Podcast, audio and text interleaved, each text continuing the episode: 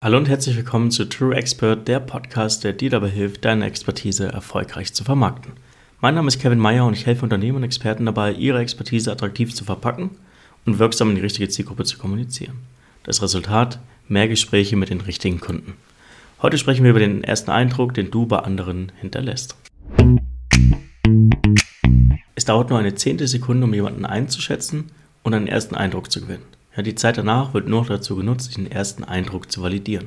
Egal ob analog oder digital. Wenn du den ersten Eindruck bei einem Business-Meeting vermasselst, ist das zwar nicht gut, aber du hast immer noch die Möglichkeit, da irgendwie dagegen zu wirken, denn immerhin stehst du im selben Raum. Entsteht der erste Eindruck aber in deiner Abwesenheit, sprich zum Beispiel digital, ist es umso wichtiger, dass wir dafür sorgen, dass der erste Eindruck auch der richtige ist. Bedeutet im Umkehrschluss, du musst dir unbedingt darüber Gedanken machen, wie du von anderen wahrgenommen werden möchtest, vor allem in der digitalen Welt, denn hier haben wir keinen zweiten Versuch. Die eigene Wahrnehmung mal zu reflektieren ist daher auch ein fixer Bestandteil all meiner Beratungsprojekte.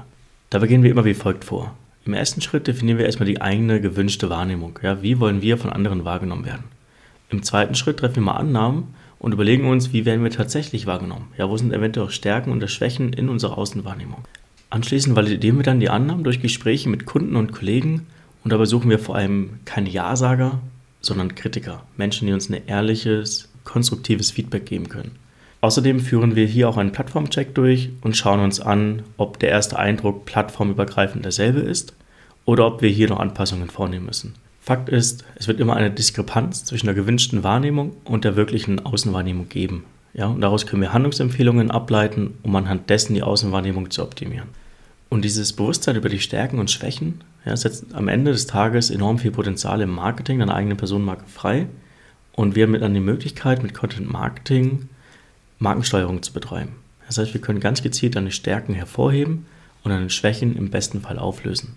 Ein bekanntes Beispiel dafür ist Barack Obama, der in der öffentlichen Wahrnehmung sicherlich viele Stärken und Schwächen hatte und die im Rahmen ihrer Präsidentschaftswahlkampagne eine sehr gute Markensteuerung betrieben haben. Auf der positiven Seite war Barack Obama ein Familienmensch, sehr medienaffin, ein Jurist und ein Kämpfer für Bürgerrechte. Und auf der negativen Seite war er jung, anders, unbekannt, stand für Veränderungen und hat, was in den USA bis heute leider immer noch ein Problem darstellt, afroamerikanische Wurzeln. Und er hat es trotzdem geschafft, am Ende des Tages Präsident zu werden, denn er wusste, wie er mit seinen Stärken und seinen Schwächen in der öffentlichen Wahrnehmung umgehen musste und deswegen konnte sein Team und er Maßnahmen treffen, um das Bild von Barack Obama in der öffentlichen Wahrnehmung so zu steuern, wie sie es haben wollten. Ja, der wichtige erste Schritt war jedoch das Bewusstsein über die eigenen Stärken und Schwächen.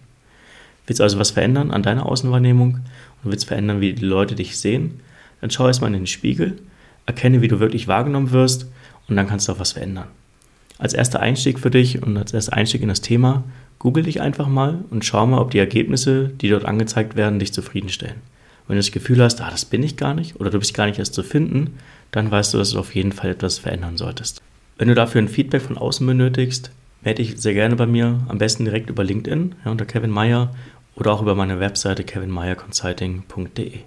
Schön, dass du heute mit dabei warst und bis zum nächsten Mal.